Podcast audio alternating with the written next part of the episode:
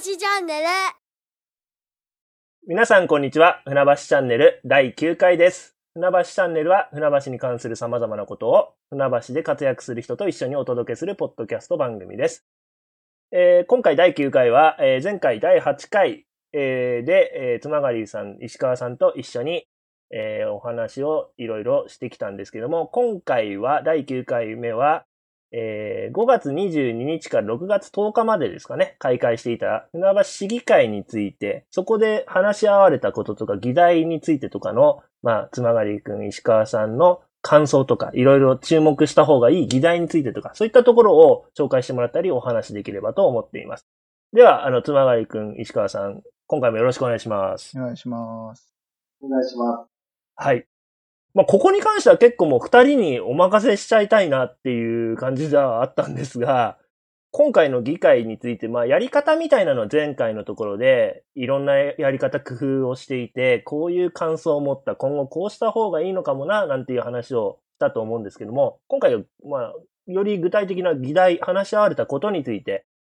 ぜひ聞かせてもらえればと思うんですけども、まず、簡単に総評みたいなのをお二人のから伺えればと思うんですけど、まあ、じゃあどうしようかな。つまがりくんからじゃあお願いします。はいどんな感じでしたか？総評としては。はいはい。えっ、と。疲れ、疲れたとかでも何でもいいんですけど。えー、まあやっぱりみんな集まるのは、あの、うん、うん、楽しいなと、楽しいなって言って、やりがいがやっぱり刺激を。刺激を受けるなというのが一番かなと思いました。で、まあすごいざっくりした総評であれなんですけど、あのーうん、普段ね、意見が対立してる人同士でもなんか、お、久しぶりみたいな感じで、あのーうん、やっぱりみんな議会が再開されてというかね、なんか、あの、集まって、うん、あの、会えてよかったなっていう雰囲気をちょっと感じました。で、うん。な中身としては、ちょっと喋ってっていいのかな？あ、いいですよ、うん。もで、中身としては、あのーやっぱコロナ、コロナ議会と言ってよかったと思うんですけど、あの市長から、まあ、要するにこれまで、えー3月に、あの、感染者が出てから、その前からか、あの、対策本部を作ったりとか、そういう1、2月頃かなから、えーその、今までのお5月の議会が始まるまでね、どういうことをやってきたのかっていう全体の報告があって、まあ、それに対して各議員が、あのそのいろんな問題点とか、評価できる点とかを、まあ、質問をしていく、たっぷり時間をとって、1回う。半、うんうん1回半1時間でしたっけね、りょうくんね、あれ。そうです。1時間ですよね。うん。えーで、僕も、あの、20分ぐらい会派で時間もらって、えー、りょうくんも、あの、もらったんで、まあそこぜひ後で、まあお互い解説できたらと思うんですけど、あの、全体としてはそういう、で、あと、まあ当然、その、コロナに関する報告を市長が自分の言葉でね、えー結構長い時間語ってくれたので、まあひ今まで僕らも、なんていうのかな、やっぱり市民の皆さんへの対応を優先してほしいので、まあ結構遠慮して問い合わせをしないとかっていうことがああったし、あの、うん時々、なんていうのかな、点で情報は来るんだけど、あの、面として、こう、時系列でまとまってとか、テーマごとにっていうのは、まあ、今回が、あの初めての機会だったので、まあ、そういう点では、うーん、非常に、その、僕らとしても、ようやく全体像が、うん、あの、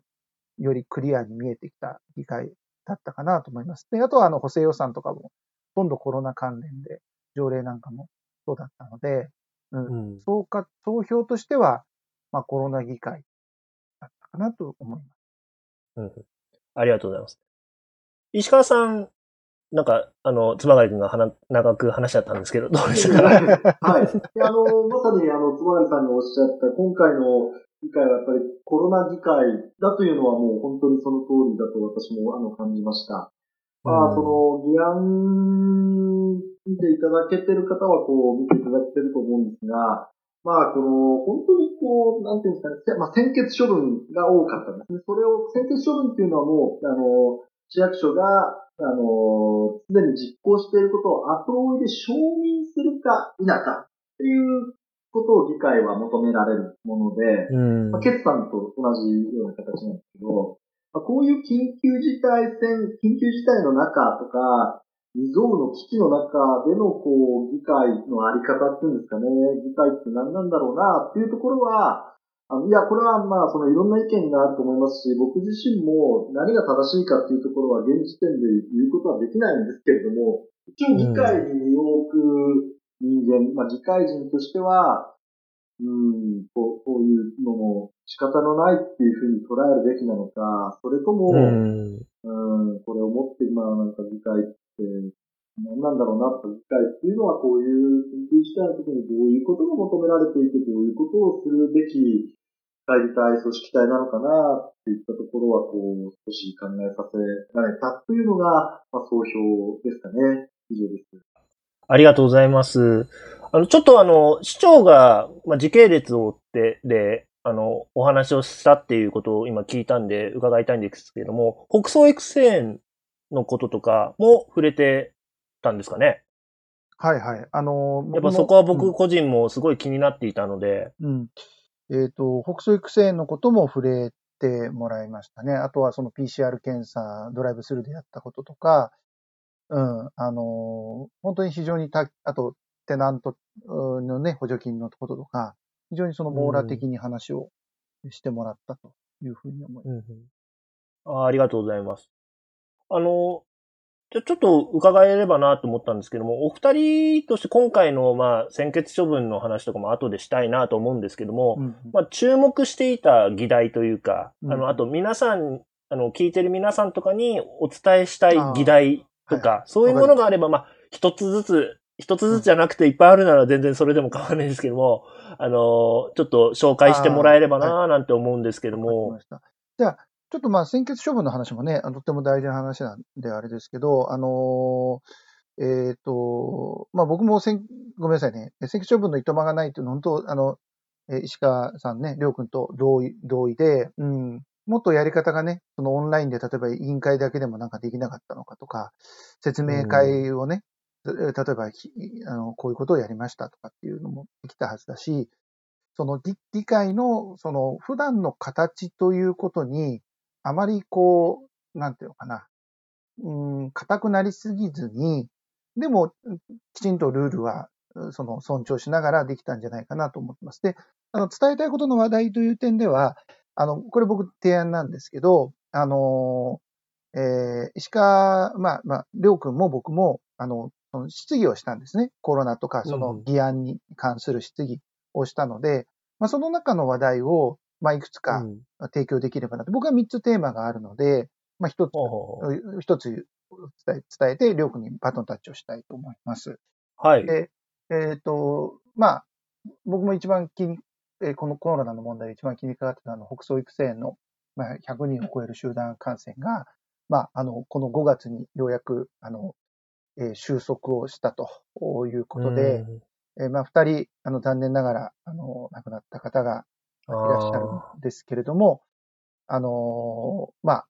職員さんや関係者も含めて、今、あの、陰性が、あの、陽性から陰性が確認をされたので、あの、そういったことでは、あの、今、少しずつ正常化に向けて、あの、まあ、当然まだね、どうやってその外での活動をするかとか、そういったことはいろいろ工夫をしているので、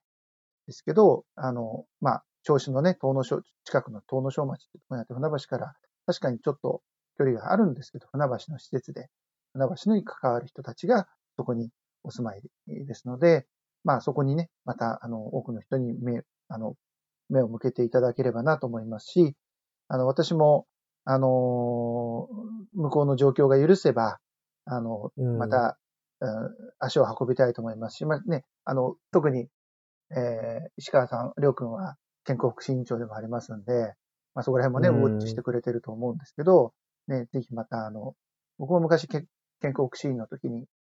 えー、一回あの、視察というかお邪魔をしたので、あの、状況が許せばね、まあなかなか今の状況ではちょっと入れないかもしれないけど、また、なんか奥葬のこと取り上げてもらい、委員会でも取り上げてもらえればな、というふうに思っています。はい。やっぱ人のつながりみたいなところはね、あの、それはもう変えてるというか、元の状態に早く戻していきたいですよね。そうですね。うん、まあ、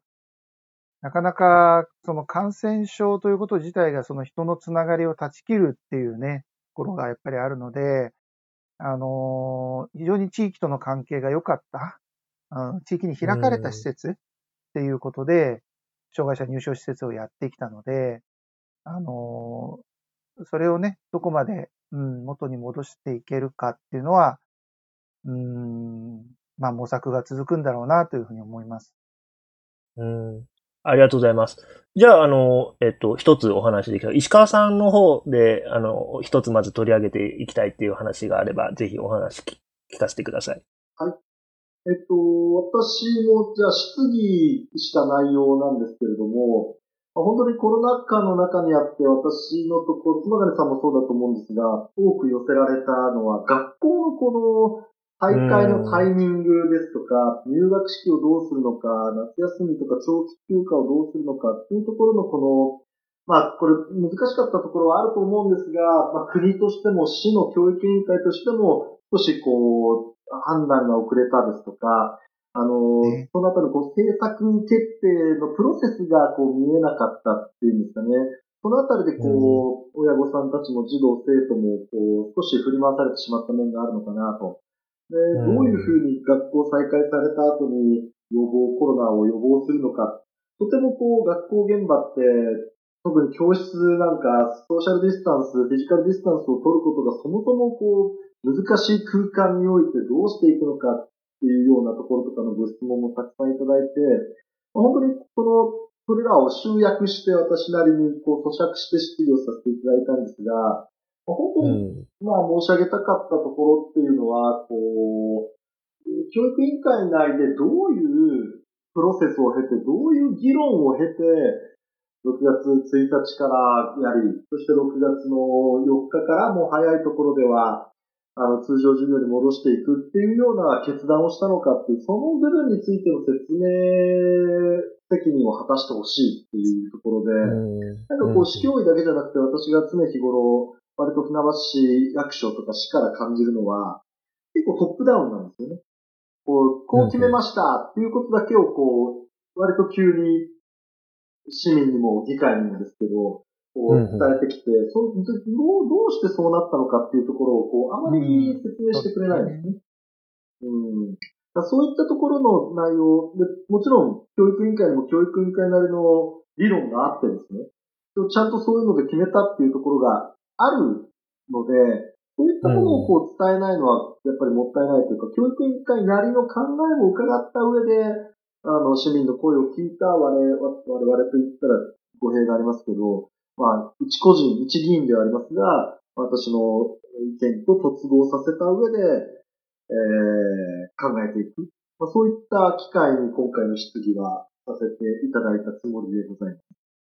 うんうんうんなるほど。おあの、学校に関してとかは結構、あの、まあ、僕もなのかもしれないんですけども、結構冷静さを欠いてきてしまっている世の中があるのかなと、個人的には思っていて、そういう時だからこそ、なんか情報開示って非常にもしかしたら大事だったのかもなって今お話聞いてて思いましたね。どうですかね？まさにそうだと思います。情報開示発信の仕方？あのー、僕もその、その質問の中で、まあ、取り上げたテーマがその北総育成園と学校給食とオンライン教育だったんですけど、あのー、まあ、うーん、その、先ほどりょうくんが言ったように、やっぱり、うーんと、いわゆるその、な、なぜ、なぜこうななったのかっていうことを飛ばしちゃったりするんですよね。あの、うん教育委員会さんの方で。だから、非常にその誤解を生んで、その保護者の皆さんから、うん、の、と不信感が高まって、で、その、まあ、様々な、そういう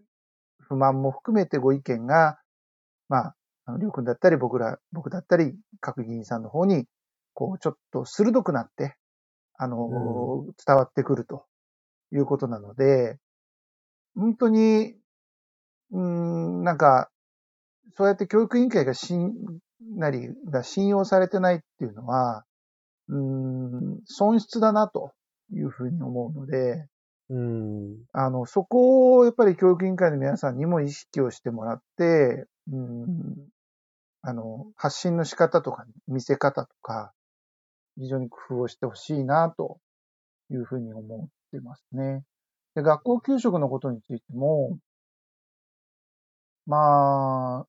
あのやっぱり学校休校、一斉休校が2月の時に急だったっていうのもあって、まあそこから結構みんな不信がね、学校全体に対する、学校というか教育委員会全体に対する不信っていうのが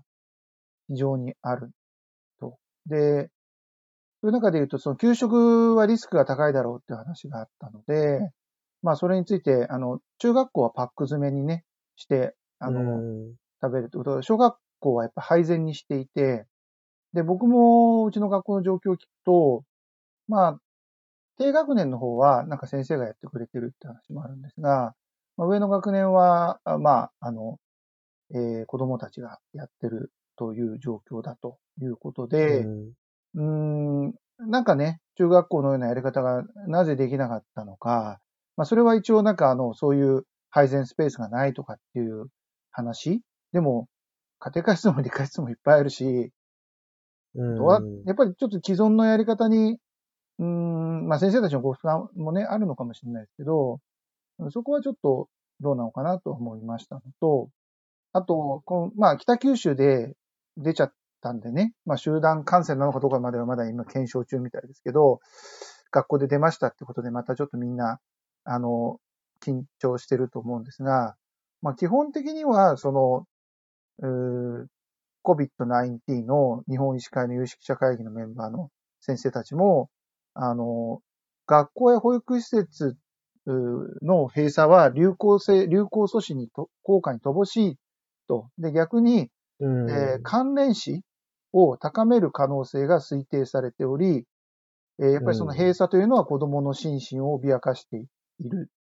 えーっていうような見方もあるので、その、うん。うん、その、学校を閉鎖すれば安全っていうものではない。やっぱりその必ずデメ、物事は表裏があると思うので、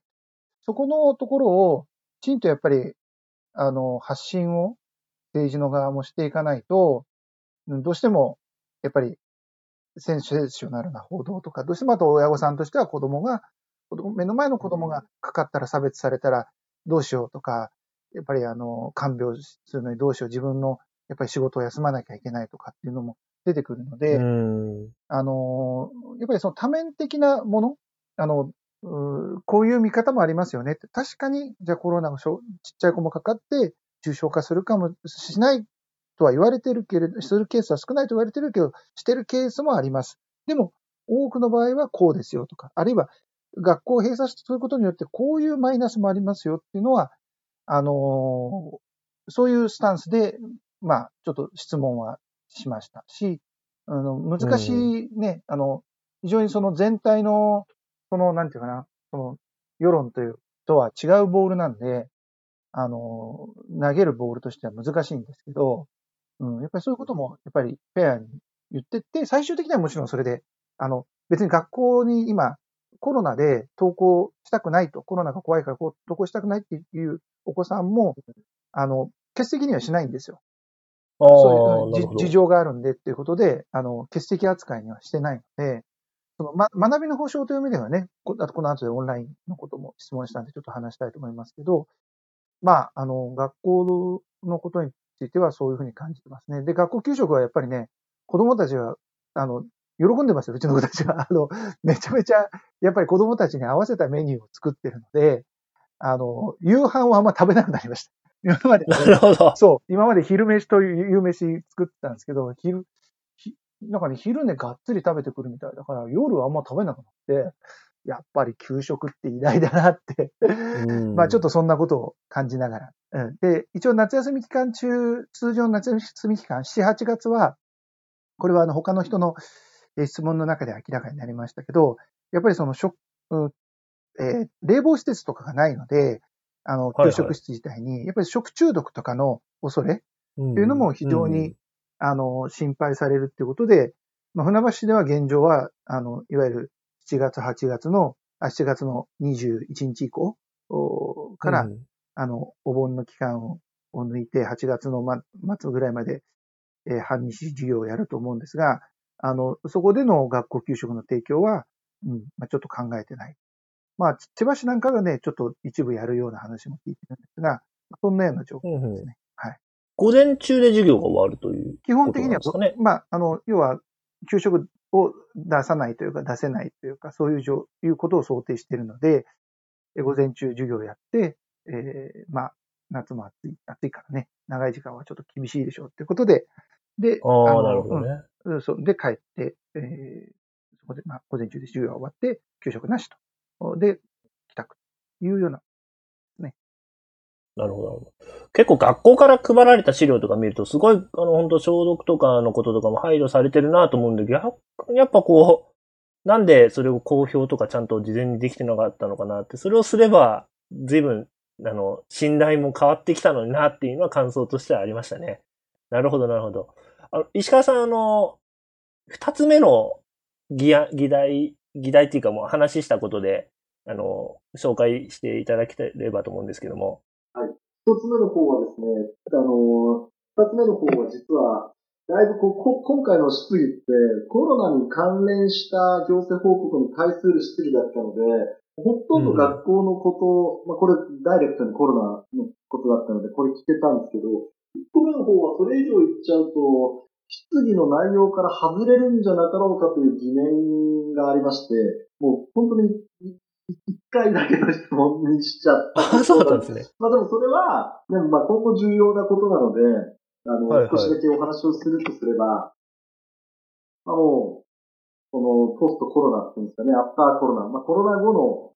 世界もそうですし、日本もそうですけれども、船橋も例外ではなくて、まあ、間違いなくこう、変わるわけですよ。で特に今、船橋って、来年度から新しい総合計画に入るんで。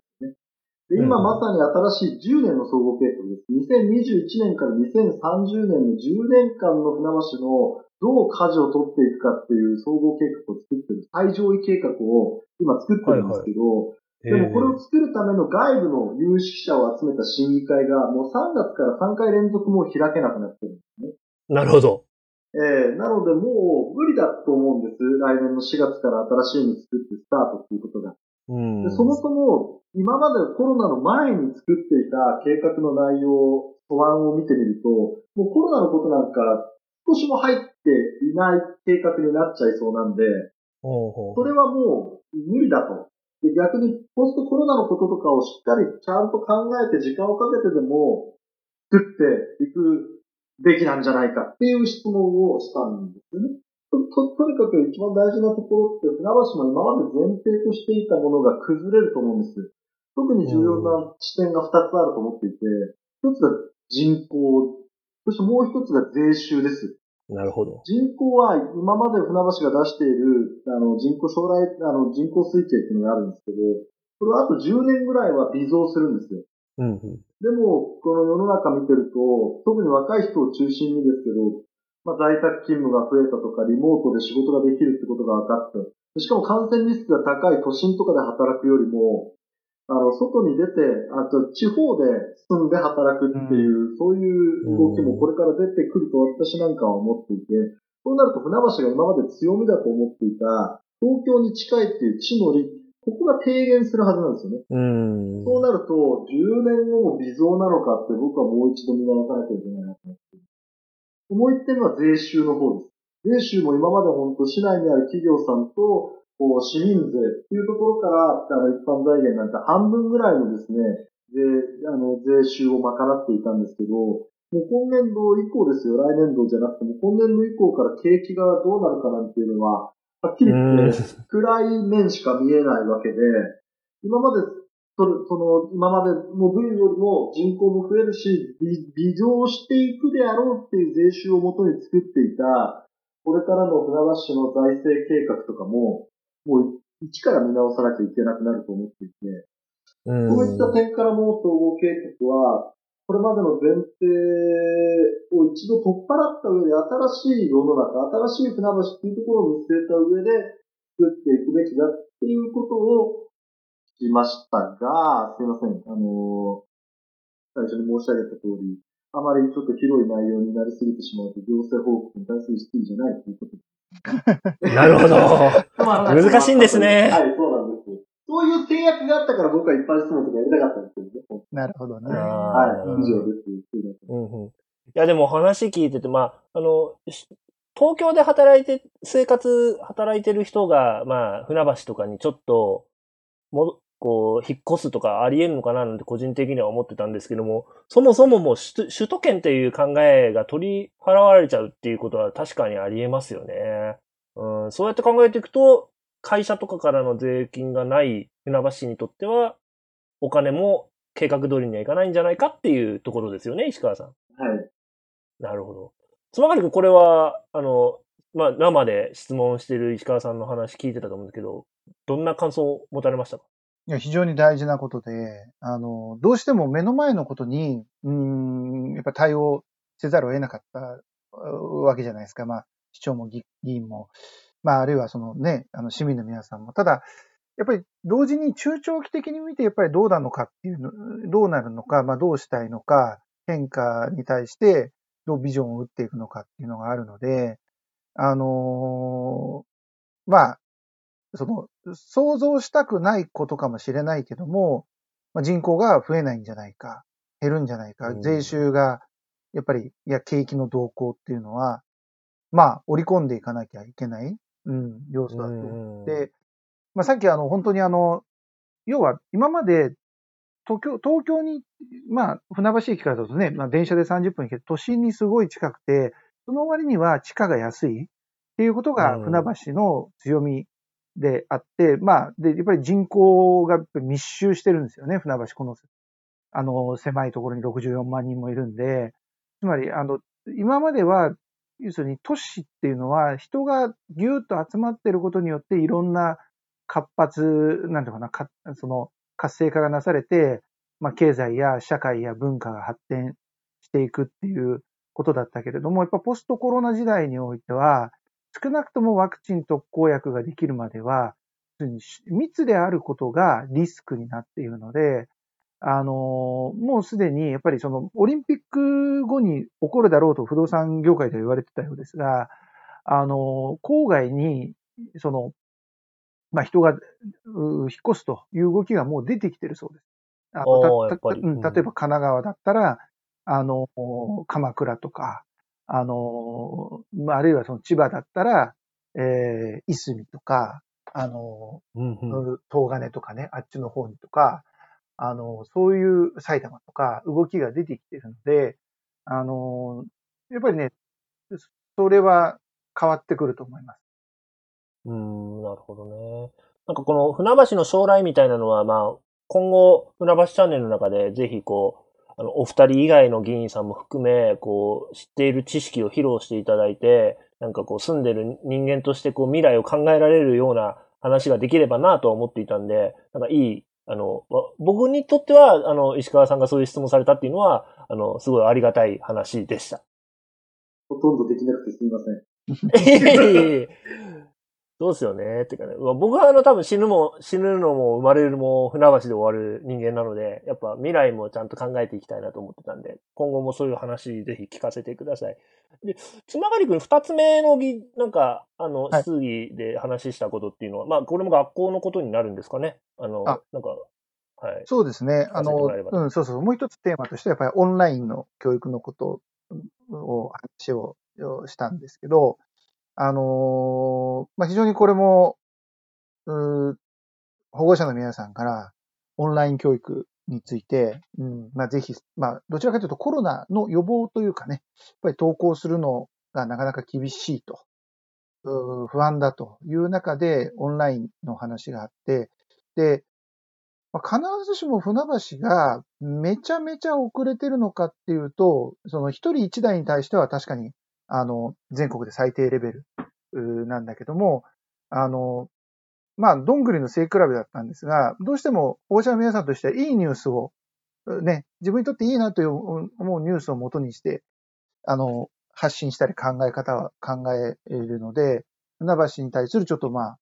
まあ、結構バッシングというかね、あの、厳しい批判はあったかなとは思います。まあ、ただやっぱりちょ、っとそこは、あの、バッドニュースを流した僕も少し責任があるかなって、前回の 収録で。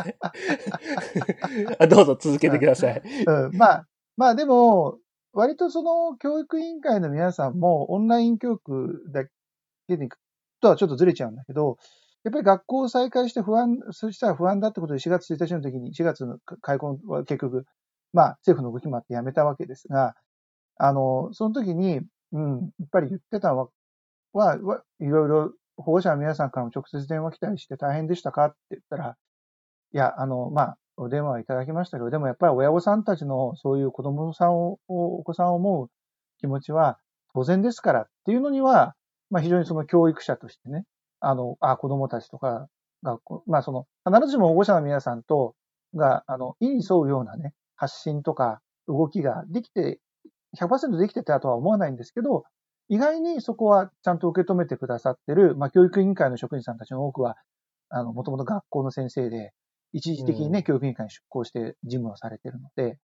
あの、そこはちょっとね、頼もしいなと思いました。で、オンラインについて言うと、あの、まあ、やっぱり、あの、学校の中でもおそらく、うさ、まあ、その、熱の差があって、えーまあ、5月11日に、あの、文科省の、まあ、高谷っていうのかな、あの担当課長が、まあ、オンライン普及に向けてね、現場の総意を潰していないかと。あの、コロナはすぐに終わると思っていませんかと。危機感ありますか？みたいなですね、ことをこう YouTube で、あの、全都道府県の、あの、まあ、その、教育委員会の担当課向けの、まあ、一種の研修会というか、説明会なんですけど、まあ、その中でも、まあ、YouTube というか、もう全、全公開してますんで、一般の人にもして、えーされてましたので、まあ、これが非常に、あの、ネット上でも話題になってましたから、うん。あの、大事なのは、やっぱりその、何ですかね、現場の先生たちができないってんだったらできるようにしどうしましょうかなんですけど、現場の先生たちがやりたいって言ってるのに、管理職の方とか、あの、先輩のね、となる先生方が、あの、ブレーキをかけちゃってるっていう風な話だと、これはまずいので、で、実際にその、文科省の担当課長もそういう話が私のところにいっぱい入ってきてますと。そういうのはもうやめましょうと。いうことだったので、あの、そのことをご紹介させていただいて、で、えー教育委員会の皆さんはどう感じてるんですかと、おいうようなことを、まあ、聞きましたよね。まあ、もちろん、そういうことがないように、まあ、しっかり、あの、対応していきたいというようなお話でしたけども、まあ、あとやっぱりそのオンラインとか ICT の教育って言っても非常にその各保護者さん、えーまあそれぞれのう学校の先生たちのイメージが違うんで、まあ船橋もね、動画まではいけたとは思いますが、まあ、求めてるのはやっぱり双方向オンライン授業ということだと思うんですけど、まあ、おそらくですね、双方向のオンライン授業を、例えば5時間、6時間なんてやったら、これオンラインって疲れるじゃないですか。あの無理疲れますね。うん。で、まあ、その、教育効果としても僕は現実的じゃないと思ってて、で、あの、やっぱりまずはオンラインホームルームを、あの、やれるかどうかということなのかなと。で、そこをまず試して、えーそこからじわじわっと広げていく。で、今もあの、えーっと、まあ、ね、あの、無制限に使える通信環境のご家庭はいいわけですけど、これはあの、さっき言ったあの、先決処分で補正予算が上がっちゃったんで、あの、十分な議論が、まあ、できないまま。でもそこは先決処分のわ悪いところだったなと思うんですけど、貸し出し、無償で、あの、貸し出す、うまあ、モバイルルーターのうん。ことについては、うん、あの、5ギガまでなんでね。そしたら、あの、長い時間のオンライン動画っていうのも、そもそもオンライン授業は想定してないっていうふうに、やっぱり僕ははっきりね、あの、教育委員会も、あの、発信するべきだと思うんです。まずは、スモールスタートじゃないですけど、あの、まずは、オンライン授業をやれやれるとかね。あるいはズームで、ズームでも何でも動画をどれぐらい何時間見れると。いうことを前提にしてやってますっていうふうに、やっぱりちょっと見通しを出さないと、その、コロナだったから見通しを出せなかったのは、やむを得ないとは思っても、今ね、時間をもらってるわけですから、秋にまた来るかもしれない。っていう中で言うと、うん、その保護者も見通しがないと厳しくなるので、その先が見通しがつくような情報をもっと発信してもらうようにというような趣旨で、まあ、質問したり、まあ、やってますね。はい。なるほど。ありがとうございます。あの、千葉県の教育委員会が YouTube の動画を埋め込んだこうサイトを立ち上げて、まあ、千葉テレビとかでも放送されてこれももちろんお二人ご存知だと思うんですけども、この前、ず、ずいぶん時間が経ったタイミングで見に行ったら、そんなに動画が再生されてないっていう事実を発見してしまいまして、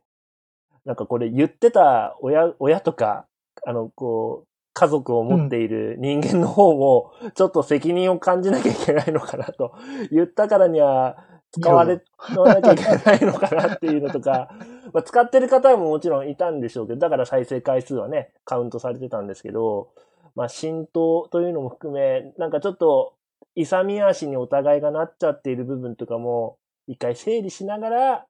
準備していく必要があるのかなっていうのは個人的に感想を持ちましたね。結局、うちの子供にも1回2回見させただけで、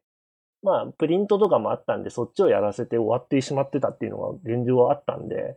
なかなか、あの、大混乱した1ヶ月半だったんだなっていう感想を改めて持ちましたね。で、えっと、先決処分っていうのがさっきから何回か出ていると思うんですけども、まあ、あの、僕もちょっとその、前回聞かせてもらったりして少しルールっていうのを知ったんですが、あの、個人的にちょっとやっぱ先決処分を行ったってことが、後で、あーってこう二人が思うこととかあったんじゃないかなって正直思ってたんですね。やっぱなんか、つまがりくんのさっきの話とか見ると、聞いてると、やっぱ、あーってやっぱ思ったことがあったのかなって感じるんですけど、うん、個人的にはやっぱり、今回のタイミングでは命に関わることだったら、やっぱ、もう致し方なかったのかなと思うんですけども、まあ、教育とかもね、もちろん大事なことではあるし、国民の権利、義務でもあると思うんで、大事なことではあったんですが、まあそういうこう、レベル1ではない、レベル2ぐらいの話っていうのは、本当に慌ててやる必要があったのかなっていうのを個人的に感想としては持っていました。改めてなんですけども、その先決処分について、あー、これはーって思ったことってお二人ありましたか？すごい答えづらいかなうん、まあ、僕はありますね。さっきモバイルルーターの話なんかは、あの、要するに5ギガで、えっ、ー、と、2000台だったかな？あの、そ、そんな話だって知らなかったですからね。知らなかったっていうか、まあ、その、初めて、あの、その、やり取りをする中で明らかになってきたことが、やっぱりあったので、それをもちろんその、そこで、じゃあこれじゃ足りないからもっとお金つけないとダメだよねとかって言って、それですぐにね、まあもちろんその予算が増えるかどうかっていうのはまた別な議論ですけど、やっぱりそこで、そういう場面でちゃんとその、なんていうのかな、やっぱり皆さん市民の代表として議員来てますから、あの、そこの議員のからの意見や、ある意味一種の感想のようなものを提案も含めて、えー、教育委員会がそれを事前に聞いていれば、またこの変わってくるんじゃないかなというのは思ったので、まあ、それがもう、要はもう実行されちゃってるわけですよ。僕らが。もう、あの、議会が始まった時に、じゃあ中3生に今、あの、配りましたとかですね。あの、小6に、えー、配り始めますと。なので、後から、要するにもう、やった後の提言しかできないですよね。もうやってることを前提にして提言になっちゃうので、やっぱり先決処分っていうのは、うん、こういうことなんだなっていうのは感じます。今までに先決処分ってなかったんですかね？あります、あります、あります。うん、あるけど、こういうような、その、市民の生活に、えー、非常に影響が大きいことを、まあ、かなりバンバン先決するっていうのは、うん、これまでにない。うん、石川さん、あの、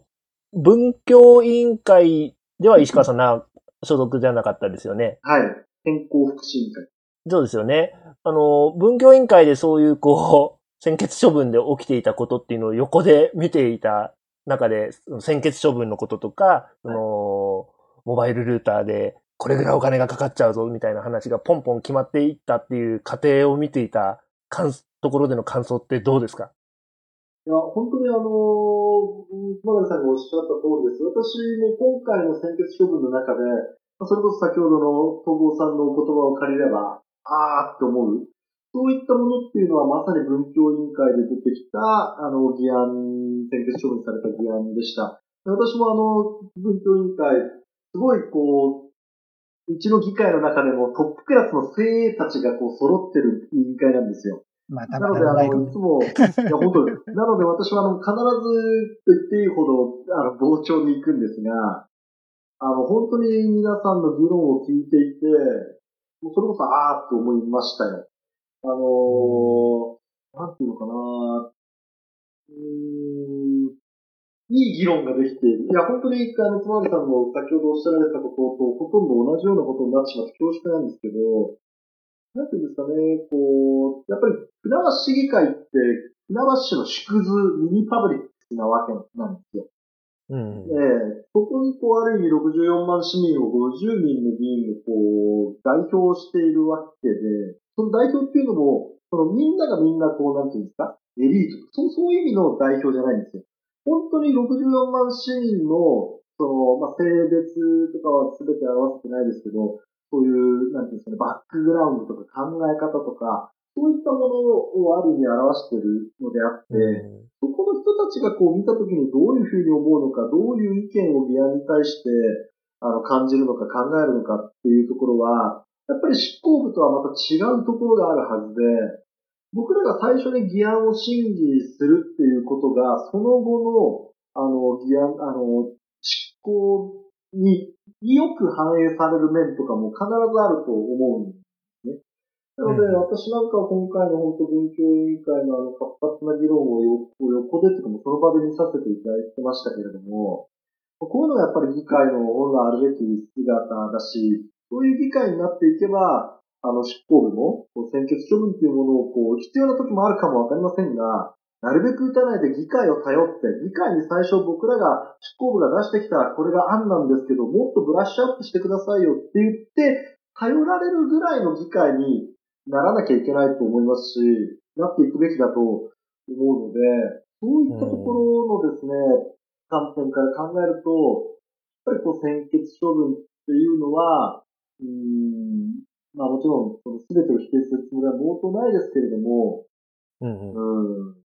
考えなきゃいけないなっていうのは、また意識を新たにいたしました。うん、はい、ありがとうございます。あ、で、先決処分の話で、あの、いいですか？あの、えっ、ー、と、えー、まあ、文教委員会でもそうだったんですけど、は、はそうだったんですけど、例えば、あの、りょうくんが、あの、まあ、担当してる、まあ、委員長としてね、担当してるから、なかなか意見は言えないんで、あれなんで、ね、そこがちょっとね、大変だと思うんですけど、あの、17号っていうのに、あの、子供、子育て世帯に、まあ、1万円を、あの、所得制限をつけながら渡しましょうっていう、あの、えー、まあ、これは国の全予算ですよね。で、やったんです。これ先決処分だった、えー、でしたけど、あの多分これもですね、もし議会で議論をされてれば、あの他の市では、あの、あれなんですよ。その、えっ、ー、と、上乗せ要するに、市独自に子育て世帯を応援しようっていうような、っていう動きもあったので、必ず、多分これが事前に議案として、あの、議論をされていれば、あの、じゃあ、船橋市として独自にやらないんですか？どうなんですか？っていう議論が、その、タイミング、適切なタイミングで、まあ、それを最終的に、あの、それはあの、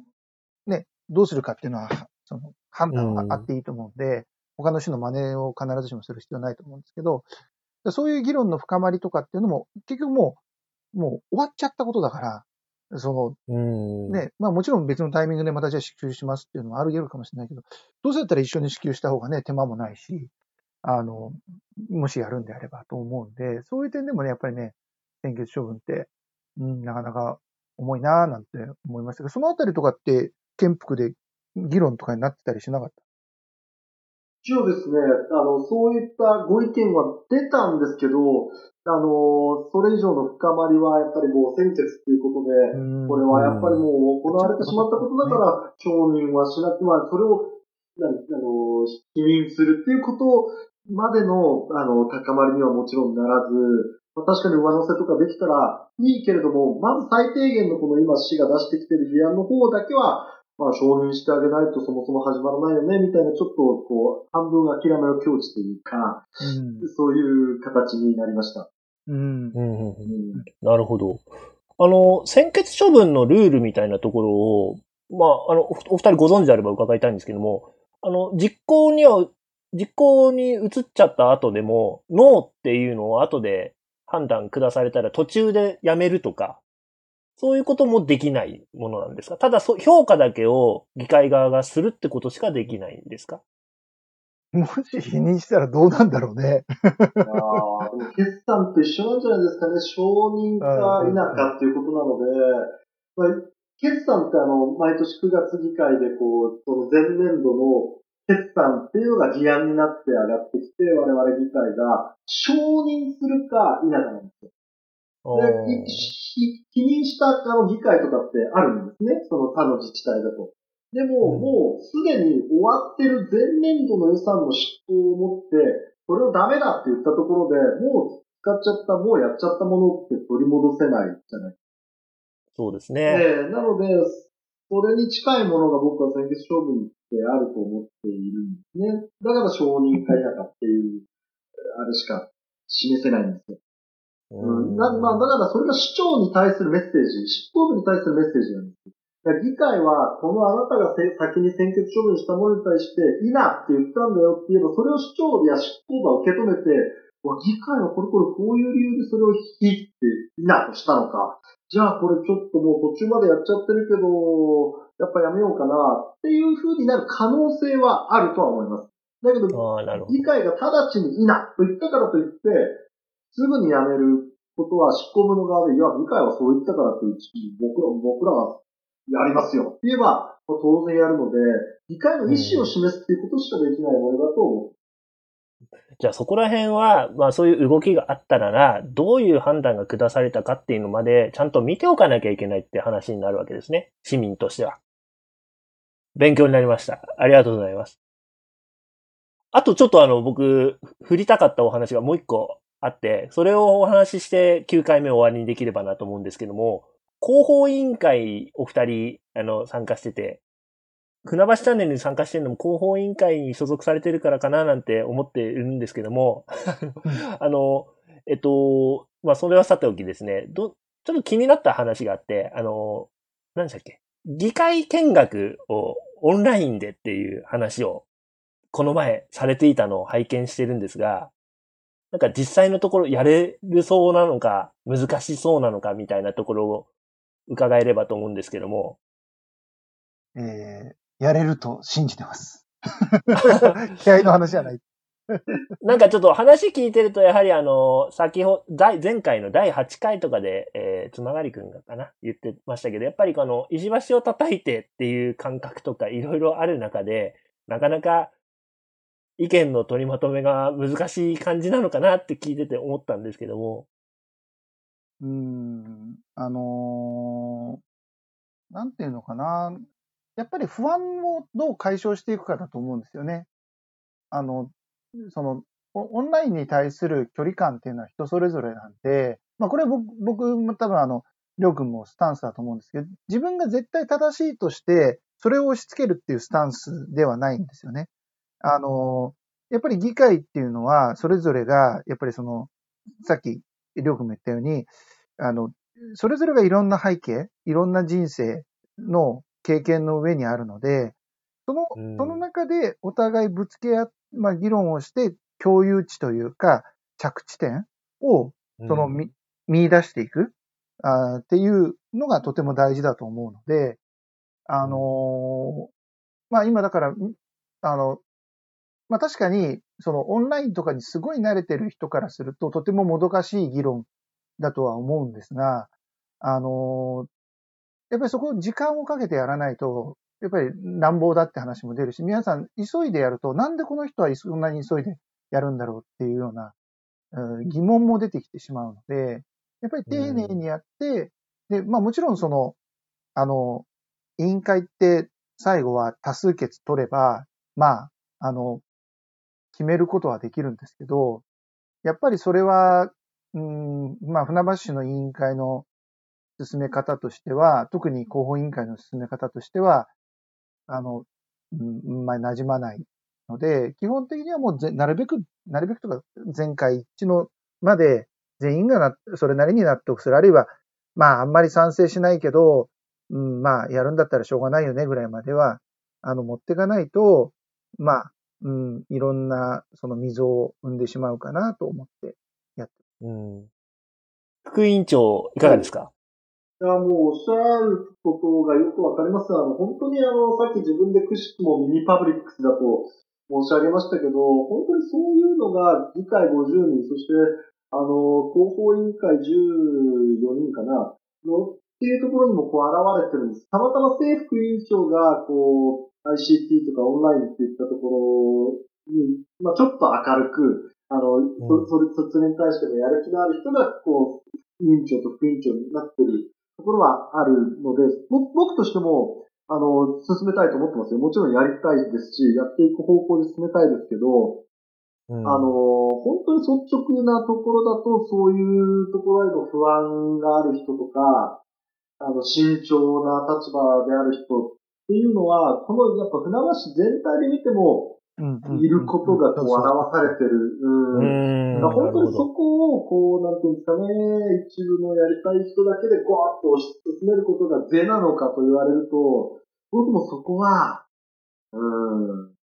違うのかな、というふうには思います。もちろん、そう、できるんだよっていうことを見せていきますし、やりましょうよっていうことは説得はしていくんですけれども、うんうん。うん、そこから先の進め方っていったところは、先ほどつまよりさんがおっしゃったことが私は、うん個人的には、その通りだなというふうに思いますね。二人的には、あれ、あれ、ちょっと予想より、なんか、みんな、大変って思ってんのかなとか、そういう、そこら辺はどうでしたか？うん。あのーまあ逆にこう、うん、その、本音で勉強になるなと思いましたね。あの、ああ、なるほど。そういう、確かにまあ、懸念材料っていうか、なんで自分なんかね、まあ、あの、やっちゃえみたいなところがあるんで、あの、なんですけど、やっぱりその慎重なものの考え方の、あの、人からの意見を取り入れて対策を立てることによって、まあ、より、あの、いいものができていくということなので、うん。で、あの、僕は、まあ、その、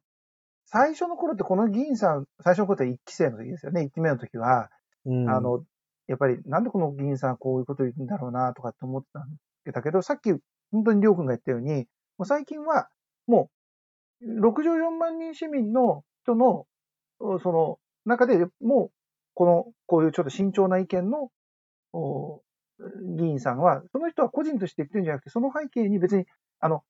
普段から聞いてるわけではないとしても、そういう人たちがいるんだということを前提にして聞くようにしてああ、なるほどね。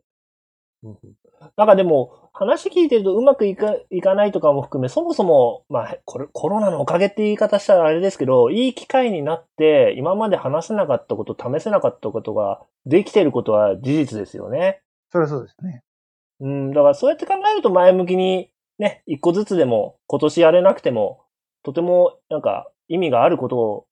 できてるんじゃないかなって、うん今聞いてて思いましたね。うん。そうですね。